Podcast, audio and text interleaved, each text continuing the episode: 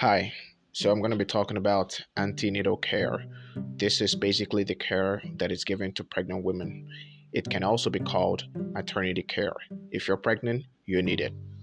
It's important. Where do you get it? You get it in the hospital.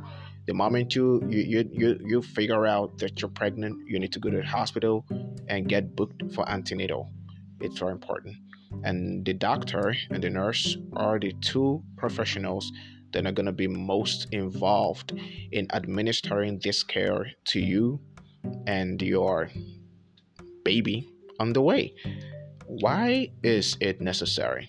You see, a lot of pregnancies in in developing countries do not get um, attended to by medical professionals, and as a result of this, there is a high maternal mortality rate in developing countries, especially in sub Saharan Africa, in some parts of Asia, and Latin America, for example.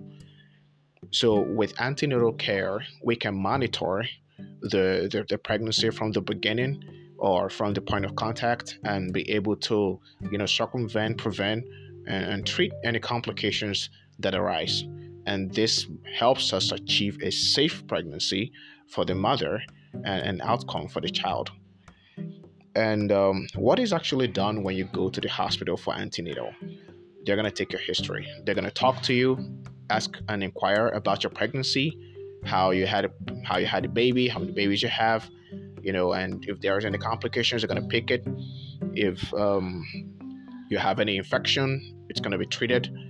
Uh, they're going to de- determine if you are HIV positive or hepatitis positive, and all those are going to be sorted out and um, your blood group is also very important because of something called rhesus isoimmunization which can be responsible for a lot of pregnancy losses. You know so they're going to determine your blood group your genotype and your rhesus status. And the baby would also be monitored in antenatal care and you'll be treated for malaria to prevent it from occurring and if at all it is there, it is going to be treated.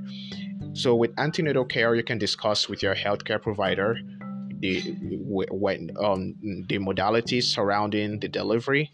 You know, you'll be advised uh, professionally, you know, to prepare for the the birth of this new baby, and um, postpartum care can also be administered after you have the child further follow up can actually take place after this antenatal care.